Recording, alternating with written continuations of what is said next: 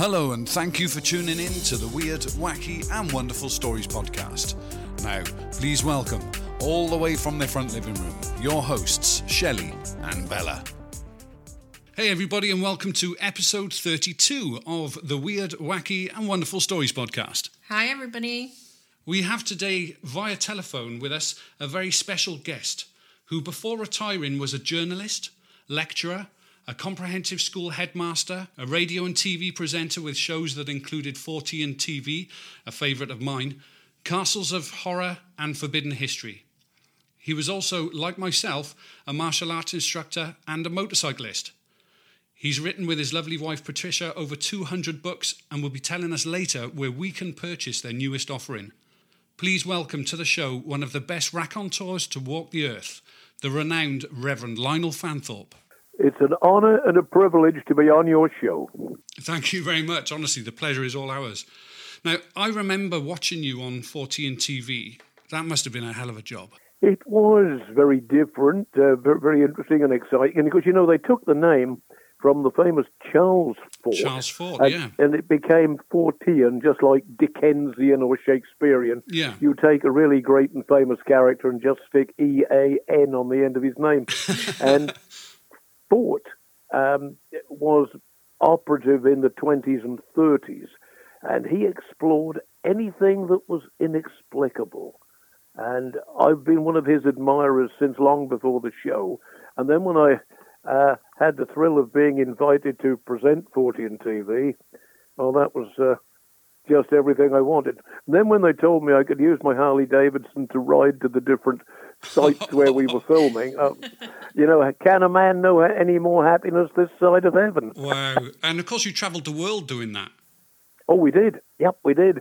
Um, from places as far as Oak Island, you know, on the uh, coast of Nova Scotia, Yeah. in Canada, um, down to, well, everywhere you can think of.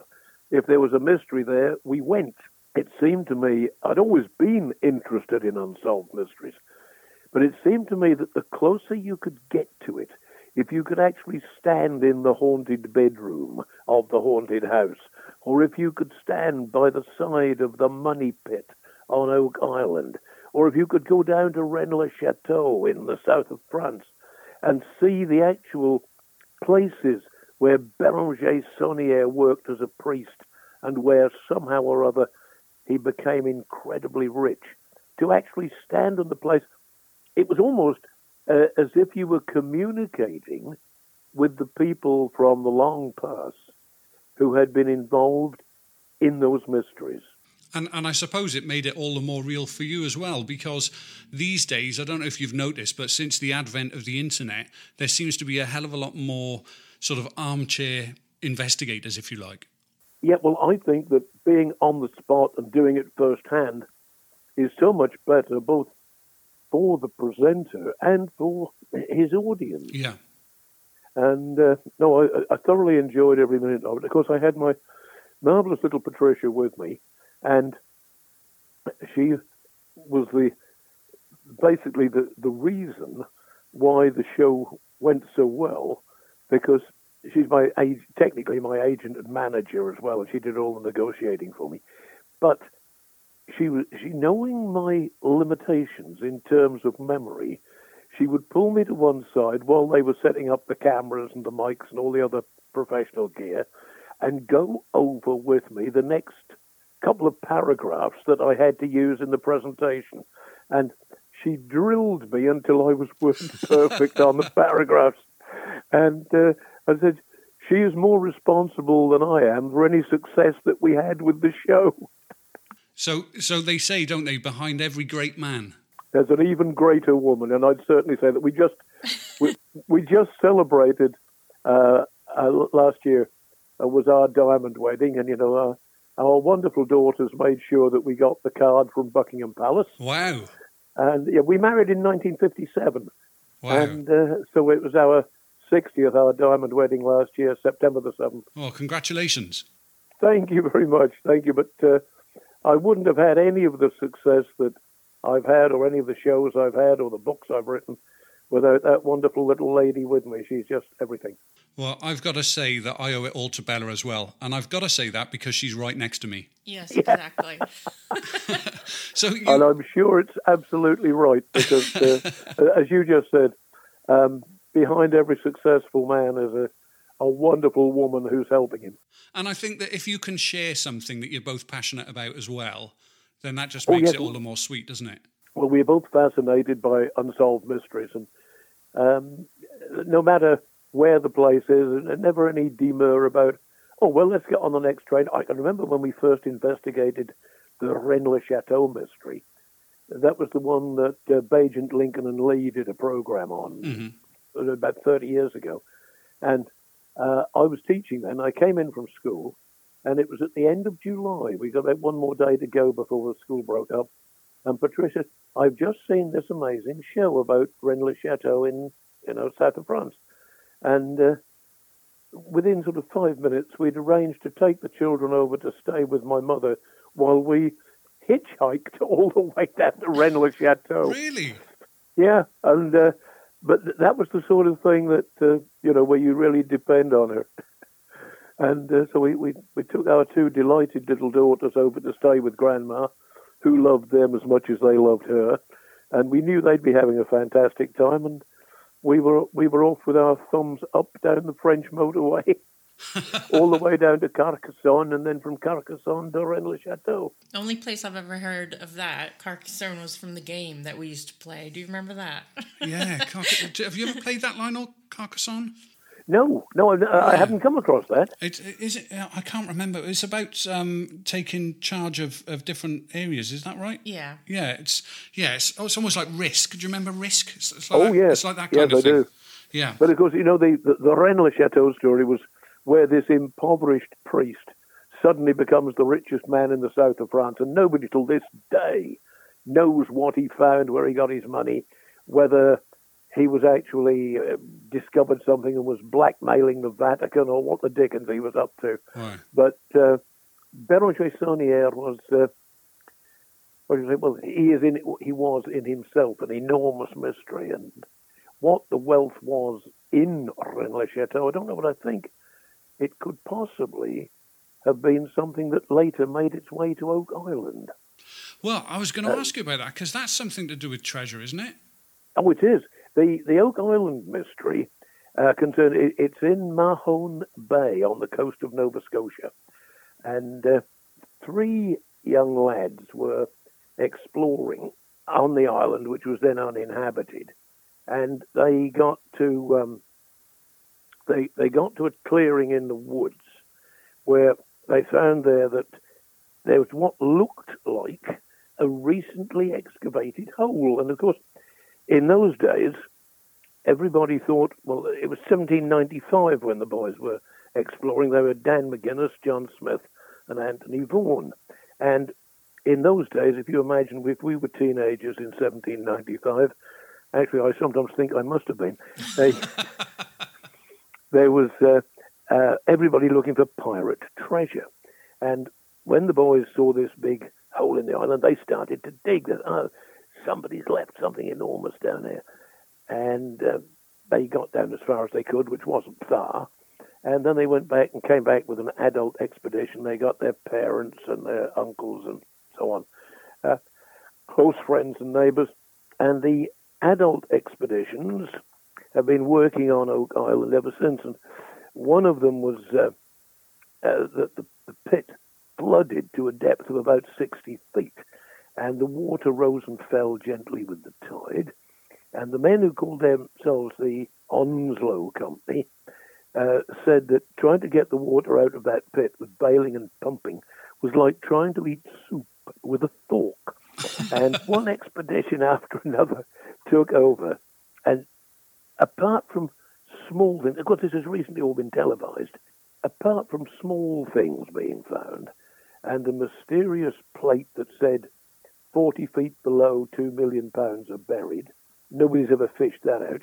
Hmm. And one of the theories is that it was Templar wealth that had been taken over in 1307, some of it having been hidden in Rennes-le-Château, where the Templars had a stronghold. It was very close at um, Chateau Blanchefort, only a couple of miles away. And it was thought that once Philip IV, you know, Philip le Bel, who destroyed the Templars in 1307, that they had taken what treasure they had hidden there, and what Philip didn't get was the Templar fleet, which was at La Rochelle. And if you can imagine them battling their way across the Atlantic to get as far as possible from Philip, uh, the thought being, if you're looking at a modern comparison, if you want to hide something from somebody who's after you, then try and get on a lunar rocket. And crossing the Atlantic in 1307 would have been the equivalent of a lunar rocket today. And I think that when they do eventually solve the mystery of the money pit on Oak Island, that it will be some very, very potent ancient treasure which was put there seven or eight hundred years ago by the Templars. Am I right in saying that you had your own adventure when you were on the boat over to Oak Island? Is that correct? Uh, yeah, we, we have had one or two adventures there. but uh, the uh, the most exciting thing about uh, that uh, uh, I had was the the money pit. We met Dan Blankenship, who is now still fighting on well into his 90s. And of course, when we were there, he was still in his 60s. And Dan, the sort of guy that he was, he had got the Congressional Medal of Honor for his war service. He was a real character, feared nothing. And uh, he showed us this huge hole he'd dug, which was called uh, Shaft 101. And uh, down at the bottom there, Dan nearly lost his life. He'd gone down, it was flooded, and uh, his uh, ascent mechanism failed, and he, he managed to make contact with his son who was helping him on the island and he said, Boy, unless you want to be an orphan, get me out of this. I'd love to go over again now and help the guys who are doing it. Yeah. So, so uh, it's still going on today. Uh, yeah, it's yeah. There's some. There's a television series about it, and they, there are two brothers who have got wonderful financial resources, and they've taken all kinds of digging equipment over there. And I think if anybody is going to solve the riddle of Oak Island, it will be these two guys. Mm. It's a very impressive program. Recommend it. Yeah, I have to look that one up. Am I right in saying something happened on the boat when you were travelling over to the island? Oh, yes. The first visit that we'd made, uh, there, there, wasn't anybody particularly when they'd all pulled their boats up for the winter mm-hmm. and, uh, you know, sort of pulled them up way over high tide level. And the only guy that we could persuade to take us over was uh, a local boat builder and repairer who said, "Well, I've got this one almost ready, but uh, I think it'll get us over there." we got we got about halfway across, and the boat decided it wasn't going over there, and it was doing its best to sink. Actually, as I recall the detail, the flaming rudder fell off. It hadn't re-secured the rudder properly. And there we were in this part of Mahone Bay, which was deep and stormy and incredibly cold over in Nova Scotia. And uh, we, we eventually got back. There were a couple of guys were fishing, which was what saved our lives. And we drifted in close to them, and one of us, one of them, held his rod out and said, "Hey man, grab this!" So I grabbed it. My only concern was to get my little Patricia safely out of that boat, and I held on to the side of the, um, the little jetty thing where these two fishermen were, and uh, I locked onto that with all the strength I'd got. And Pat managed to scramble. She more or less had to walk over me in order to get to the shore. Once she was safe on that platform, I didn't care. I'm a powerful swimmer. I wouldn't have cared if the boat had gone down once I'd got her safely on the land. Oh, but it didn't. Me. And we got to the and uh, of course on subsequent trips there was a causeway built so that you didn't have to use the boat at all. You could just walk along the beach onto the causeway and walk across which was a lot safer. Yeah, yeah, definitely. By the sound of it, I bet that experience didn't do that boat builder much good, did it? Uh, no. he was he was hoping to make a few quick bucks from taking us over. Yeah, but you he, but you were both okay. We were absolutely fine. Yeah, we we both made it, and some of these explorations of the mysterious uh, do rather make you wonder about the. Um, there's the I'm trying to remember where it was now. It was one of the Caribbean islands. where there was a, a, a very mysterious tomb where the coffins had moved around. And I think it was on Barbados itself. And I remember, because I actually, as I'm sitting here in my study, only three feet away from me on a shelf with my books on is a piece of stone from the floor of that Barbados vault. And the uh, it had been built by a wealthy family of planters back in the sort of 18th and 19th centuries. And as one after the other died, they were taken down into this big stone vault, and the coffins were laid out in a sort of neat and respectful pattern. And when they took the next family member down there, they found that all the coffins that had been previously interred had moved. And eventually, these movements seemed to become worse.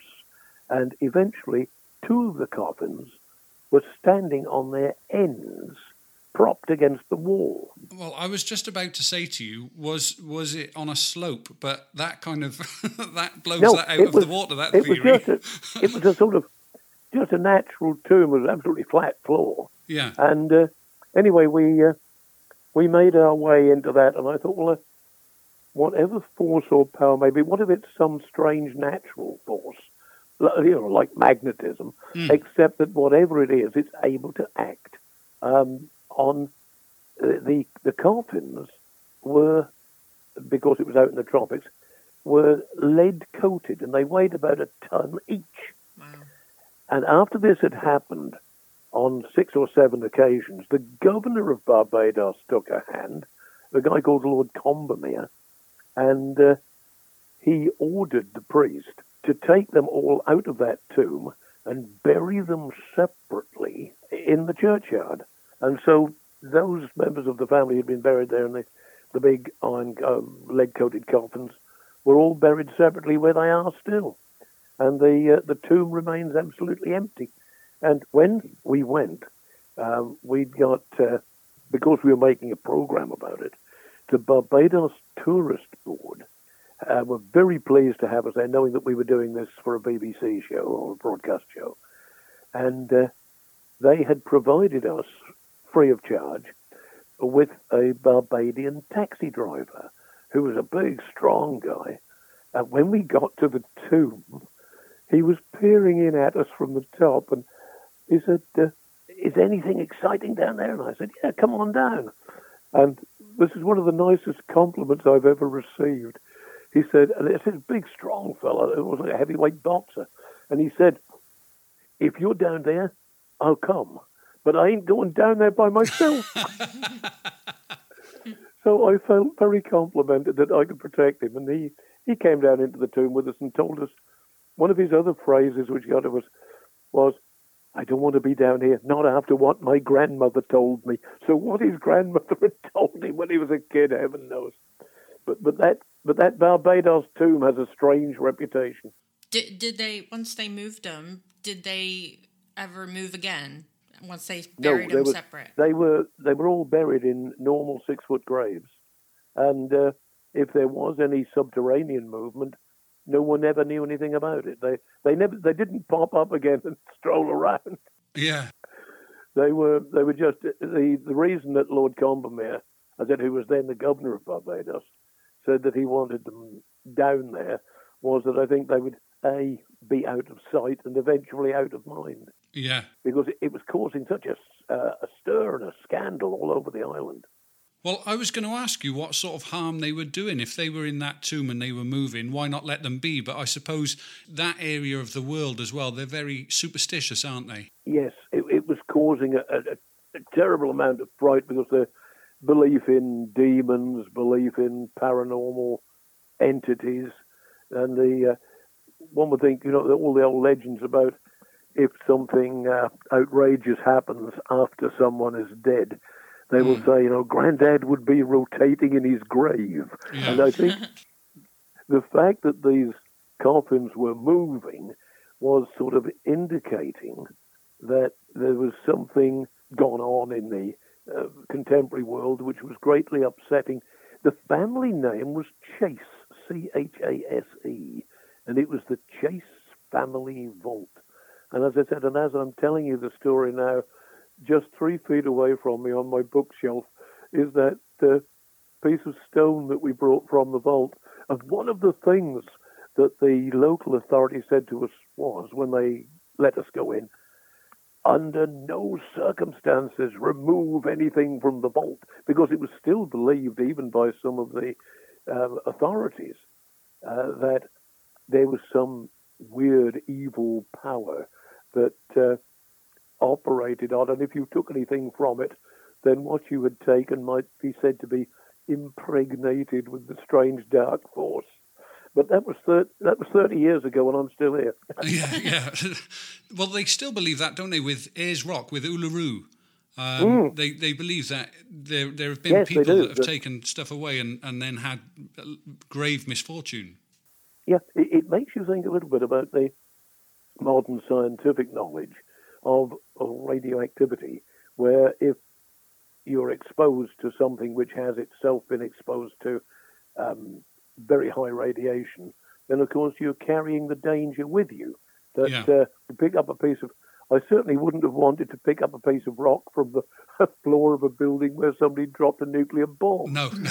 it, but the, yes, the the Chase Vault in, in Barbados is still regarded with awe, even by the modern, you know, Barbadians. Weird place, but uh, that's just one of the. There seem to be dangers like the problem we had with the boat on Oak Island. there do seem to be strange things attached to some of these places. Who was that family? What do you know anything about their background? The Chase family. No, I don't know what happened to them. I think that the very last of them had died in the early 19th century and was one of those who were interred uh, in the vault, but there were there were none of them left. It was almost as if the earlier burials had been sort of waiting for the last member of the family to join them. It's a very odd business. They were so they were more or less silent, if you like, or at least you know static until such time as that last family member w- was interred seemed that every time there were about five or six of them in there, and it rather seemed from what we were able to gather from the people who were telling us the story and from our own investigations on the island that the discovery of the disturbance, the movement of the coffins, took place every time there was an interment. That you, you couldn't just sort of look in, but the doors were, were sealed. Right. And then when another member of the family died, the doors were opened and to everybody's horror and consternation, the coffins that had been put in there previously had moved all over the shop. Right, okay. So that we don't know at what time it was, if there was, shall we say, two or three years between the interments. Yeah.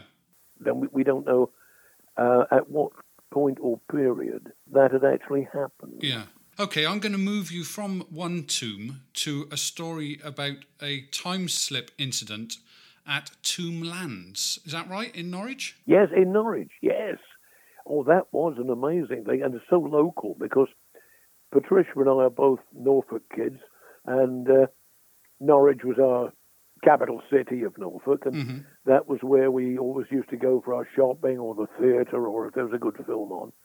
And one of the, the, the very strange things, if you go down to Norwich Cathedral, in what is called Tombland, there's a, an old fashioned Victorian gentleman's toilet. And it consisted, you had to go down this big flight of steps. The, um, the toilets must have been, I think, probably 20 feet below surface level, or at least 15. And it was one that uh, I had on occasion used when you've been shopping. You think, well, I'll just pop down there. It is a convenient convenience. And the, the, the very strange mystery was there was a a small car parking space. You could put perhaps four or five cars around this uh, toilet. They were marked off as parking spaces. Mm-hmm. And a retired couple, gentleman and his wife, had been shopping. And uh, she said she was fine until she got home. But he said, well, I'm going to have to just pop down into the uh, Tombland toilet. So he parks the car within sight of the top of the steps which you use to descend. And uh, five minutes pass, ten minutes, fifteen, and he hasn't returned. Now, she is getting very anxious in case he's either fallen on the steps, had a heart attack, had a stroke. Yeah. Is he lying there unconscious on the floor of the loo? And a well meaning and kind hearted traffic warden was going past, just checking. You don't find many of those, do you? Well, I've, I've heard that they're rare. but uh, anyway, this guy was very friendly and helpful, and he could see the lady was anxious, and she said, Could you please help me go down the, the toilet and see whether my husband has been taken ill? He's been down there an awful long time. So traffic warden said, Of course I will, madam. And down he goes. He came back no more than three minutes later and said, There is no one in the toilets, madam. I have opened all the individual, there, were three or four individual toilets, and then there was the urinal on the wall, uh, up against the wall. And he said, I've opened each of the cubicles. There is no one in there. And she said, Well, I can't understand it. She said, I've been sitting here in the car right by the top of the steps waiting for him to come back. And uh, anyway, the traffic warden went on his way to do his other duties. And another five minutes passed, and he, the, the husband, reappears looking very distressed and worried. He opens the door, sits down beside her, and says, I've just got to get my mind together, and I'll tell you in a minute. And uh, he says, I'm all right, don't worry, love, don't worry. And when he's recovered after a few minutes, she said, Please, what happened? And he said, I don't know. I went down, I used the toilet, I washed my hands, I came back up the steps. The car was not here. You were not here. On the next road that intersects with Tombland, there were cars going almost in total silence, and they were of a design I have never seen. And he said, I remembered reading in science fiction stories like H.G. Wells that if, unbelievable as it seems, a time slip happens, go back to the place where you were when it happened. And he said, and I went back down into the toilet. And he said, and I pulled the seat cover down and sat down, trying to get myself back under control. Said, I was in a state of shock. And then he said, when I'd recovered, I came up the steps, everything was normal. You were here, the car was here, and there was no sight nor sound of the strange vehicles that I saw when I came up first time. And they drove home, sort of lived happily ever after. There was no uh, no no long term ill effect.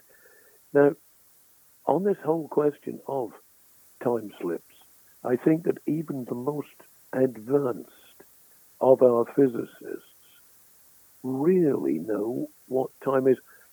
Uh, Einstein's idea was pretty good, but we are only just beginning. We're on the fringe of understanding what time really is and whether a slip occurs naturally or whether somebody is one day going to build a machine, as in the H.G. Wells story.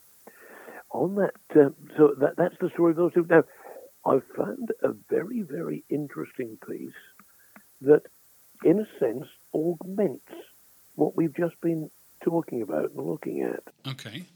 There's a girl by the name of Alexandria Alexis who turned up in 1898 and uh, she didn't fit in with that Victorian society 1898 and within a matter of weeks on New Year's Eve of 18, well, a little bit more than that, a matter of months, on New Year's Eve 1899, she vanished.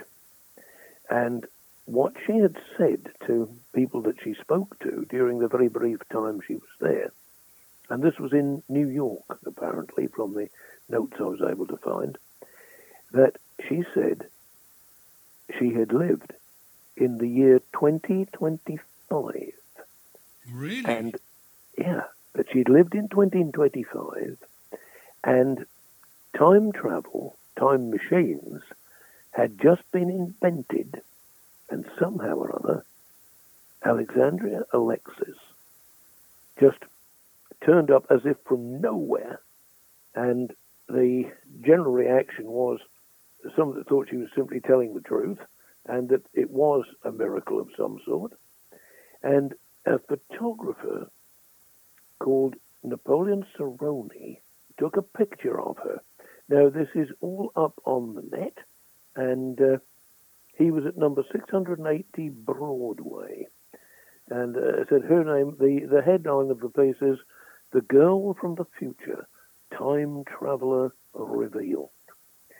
Now, if that is something factual that really happened, and if that photograph shows it's very well uh, you and our, our listeners looking that up because the photograph of her is very striking, but she doesn't look Victorian. She looks more like somebody from our epoch.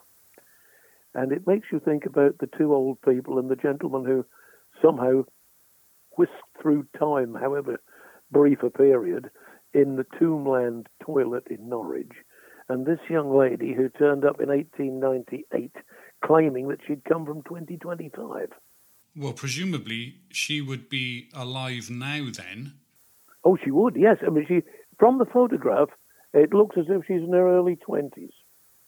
So she would have been born around about, well, 2005, 2006.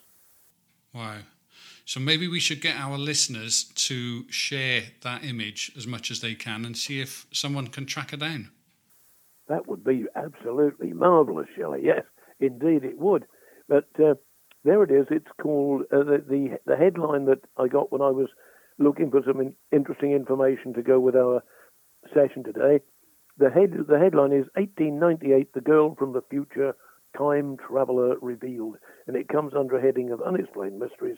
And another way of looking her up would be Alexandria Alexis.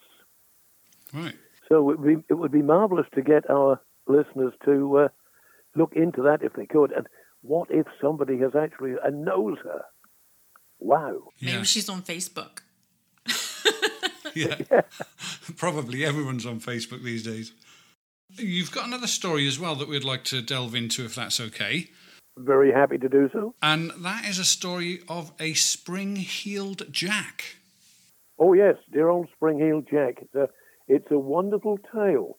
The first sighting of Spring-heeled Jack, allegedly in 1837, and that was well, he turned up all sorts of places, but that was mainly suburban London where he appeared.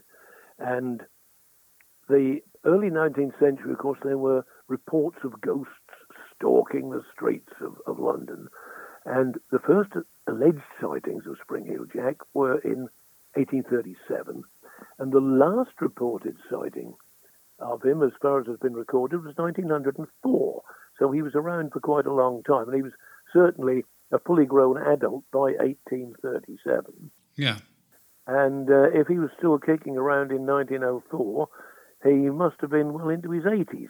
The, the story begins with a, a young lady by the name of Mary Stevens who was walking in uh, to Lavender Hill, and she worked in Lavender Hill as a servant, and her parents were in Battersea.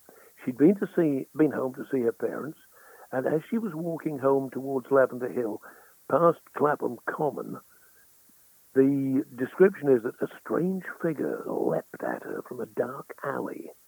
He grabbed her by both arms and began to kiss her, and then he started to rip her clothing away. And her description was when his claws touched her, according uh, to Mary, they felt cold and clammy as if he was an animated corpse. I think or we can give some credit to the local residents because poor little Mary began screaming her head off, as I think most people would if that thing grabbed them. Yeah. And out of the, the, the local residents, they immediately came to her rescue. And you think, that is how society should react. You hear someone scream for help, and uh, you do, get in and do something. yeah. I, I'm going to digress there just for one second because it reminds me of an episode where we were shopping uh, here and just uh, going down Churchill Way back to the car park and heard someone screaming. And as we got closer, there was a great brute of a bloke, about the size of Schwarzenegger, with a poor little teenage girl, she didn't look more than 13 or 14, by one wrist, shaking her. And from the distance we were away, heard him shout, When I get you a client, you do as you're told. And Patricia said, He's pimping the kid. And then when she normally restrains me from getting into a fight, she said, Get him. And it was rather like those lovely old films they used to make of the Eastern extravaganzas, where the princess has a tiger on a chain and releases him when she wants something sort. So my princess released her tiger. I, I was furious because we got two lovely daughters, and I, I looked at this object. I thought, "What are you doing to that kid?" And uh, I looked again at these, as you and I do as martial artists. You know, you, you look at the size of the bloke and you think, am I going to wrestle him or am I going to hit him? and he was he was a good 18 or 19 stone against my 15. I thought, no, I'm not going to grapple him. I'm going to hit him. and I had actually got within striking distance, brought my hand back. I was intending to chop him right across the throat and drop him. And two policemen came round the corner. Wow. Fortunately, one of them knew me. And he gave me a great big grin. You can see what was happening there. They must have heard the girl screaming. And he gave me a great big grin and says, All right, Lionel, we'll take him. and uh, they, they grabbed an arm each and marched him off, and the girl ran for her life. But I was uh, just, uh, you know, thinking of that in the way that you hear a girl screaming, you go to the rescue. Yeah. And this was what happened with Mary. And as the local residents rushed out to help her, Spring Heeled Jack, as he was later known, escaped. And he made a very strange, high pitched, ringing laugh and jumped a nine foot wall. Wow. Now, from a standing start, I think most of us could probably jump three foot, maybe four. Yeah, if that these days. Yeah, to jump from a standing start and clear a nine foot wall, that is odd, very odd. Yeah, just a No. little. A few months after these first sightings, we're now on to 1838, and Sir John Cowan was then the Lord Mayor of London. And he then became interested in it, and he he had received a letter signed only as a resident of Peckham.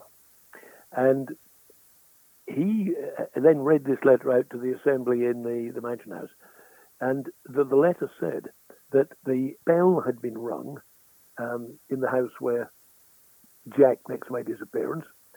A servant came to open the door, and he grabbed the poor girl, and he then started to run away with her. When once again screams uh, brought rescuers to help her. There was also the Alsop report, little Jane Alsop, on the night of the 19th of February 1938, answered the door of her father's house to a man who said he was a police officer. He told her to bring a light, and he told her, We've just caught Spring Heel Jack in the lane. So, very excited, she brings a, a candle and noticed that he didn't look quite like a local police officer. And she described him afterwards as having eyes that resembled red balls of fire. And she screamed for help when he grabbed her. And uh, fortunately, her sister came to her assistance and pulled her away from him. Uh, the thing, whatever it was, ran away.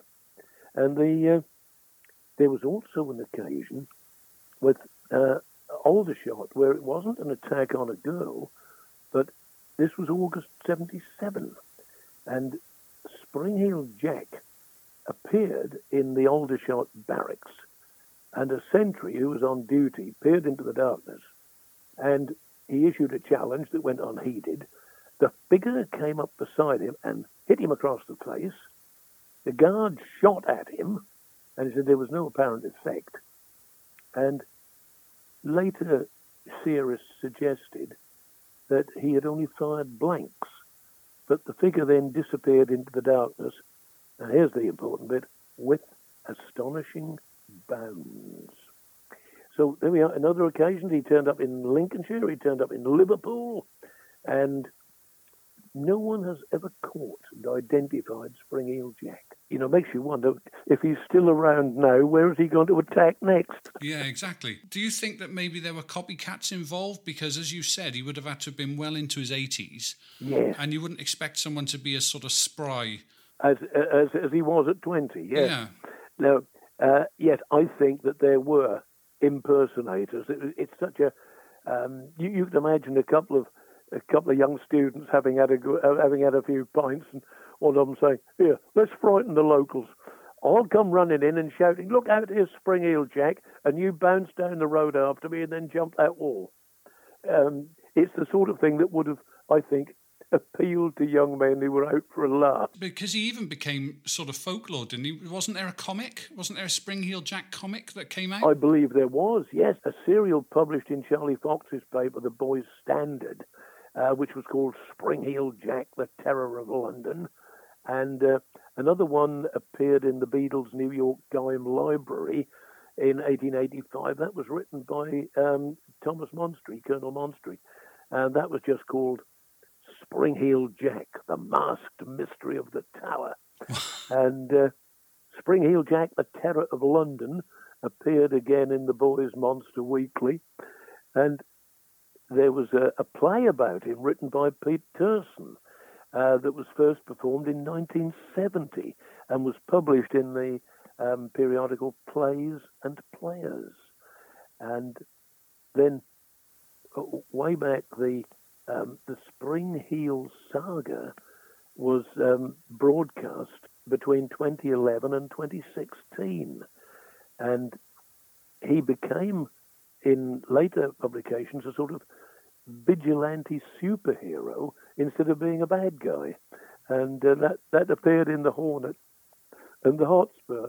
Coming off of that a little bit, I've got a question to ask you. Yes. As a priest, we mentioned in the bio there at the start that Yes. you're originally, I think you were an Anglican priest, is that correct? Yes, I was ordained as an Anglican priest um, uh, about 30 odd years ago. Did you ever come across any mysteries that kind of, I don't want to say challenged your faith, but made you think maybe there's there's something that isn't explained or, or something that's Oh yes, yes, I would. I would certainly say that. I would think uh, there is no eleventh commandment which says thou shalt not think, and uh, I would say that, uh, especially as a science fiction writer, when you do your best to ponder the mysteries of the universe and to try and incorporate them in your stories, uh, as I have done um, in The Black Lion and The Golden Tiger and Zotala the Priest, which are really sociological and psychological adventures. And what I've found uh, as a priest, that you need to be totally open minded about the universe and its mysteries. I think any religion which shuts your mind down and says you mustn't consider that or you mustn't consider this um, is harmful. I believe that the greatest of the gifts that God gave us was our curiosity and the ability to think and to wonder. And when you think of the, in my mind, unsolved problem, uh, which is um, classified in philosophy as theodicy, which is the unsolved problem of a God whom we believe to be a loving Father of the universe, and the unbelievable suffering that's everywhere that we look. How do we reconcile a loving God who is all powerful with the terrible suffering that occurs? yeah. Now, there are various very wise theologians who have attempted to solve the problem, but I don't think any of the solutions as yet put forward satisfactorily solve it. I believe in God. I believe in human survival, and that I believe the the world to which we go when our life ends here is a place of great joy and light and happiness. But there are times when you pick up a news news item and you think, how could a loving God permit that to happen? So I said, although I am a committed priest, I believe in God, I believe in the Christian faith, but there are huge question marks, and I don't find that incompatible. You know, when we when we bring up our children, and we do our best for them, there are occasions when they will ask each other or in their own minds, why have mum and dad done that? Why can't we go there? Or why have they stopped us doing this? Yeah. Or in, in the simplest of examples, youngster hurts himself and in the course of binding up the wound that uh, when they fell up down, you, no matter how gentle and tender you are, you hurt them, and you don't mean to, you don't want to. You just want to make sure that they don't get any infection. Or, you know, you, you perhaps put some disinfectant on the cut, and it hurts. And so the boy or girl concerned wonders why the loving parent is causing him that pain as they put the sticking plaster over the wound. Yeah. And this is the kind of question that I think we need to ask as philosophers and theologians. That this is the kind of question that we need to ask in order to understand. As I said, my, my favorite quote on those lines is the one I just used that there is no 11th commandment that says, Thou shalt not think. God gave us our minds and wants us to use them. Yeah, it's part of the free will, isn't it? It's part of our free will that It is given. part of our free will, yes. Because if, as we believe, love is the greatest good in the entire universe, that to have someone who is more to you than your own life and to love him or her, you can't do that without freedom. Love can only come, love is the greatest good. Love can only come where freedom exists. You can't buy it, you can't enforce it.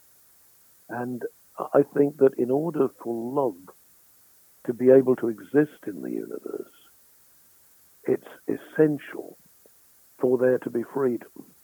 And that uh, about the best answer I can give to my own questions when I come up against the problem of, of God and human suffering. When you think of the dreadful disaster at Grenfell, and you think, well, how could an all powerful God allow that to happen? But somebody was free to make decisions about the structure of that tower.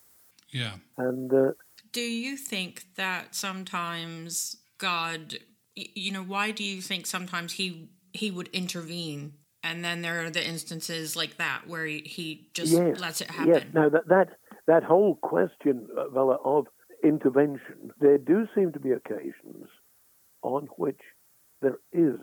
It may not come from God.